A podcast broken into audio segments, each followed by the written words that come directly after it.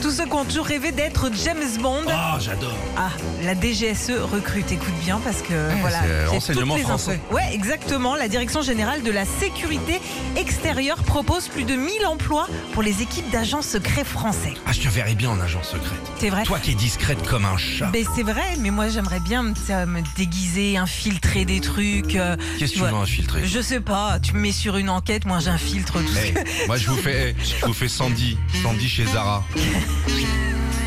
Elle passe des combinaisons aux chemises. Elle cherche un 42. C'est le dernier, mais c'est pas la bonne couleur.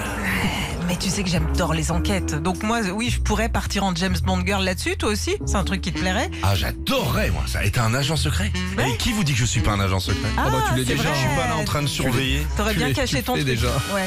Alors ils cherchent plein de profils différents pour plein de boulots différents, dont agents secrets. Ils cherchent des étudiants, des coiffeurs, des ingénieurs. Tout le monde Ah oui, il y a des peut coiffeurs agents secrets. postuler n'importe C'est qui. les gars, ils enquêtent sur les bigoudis. Dis donc.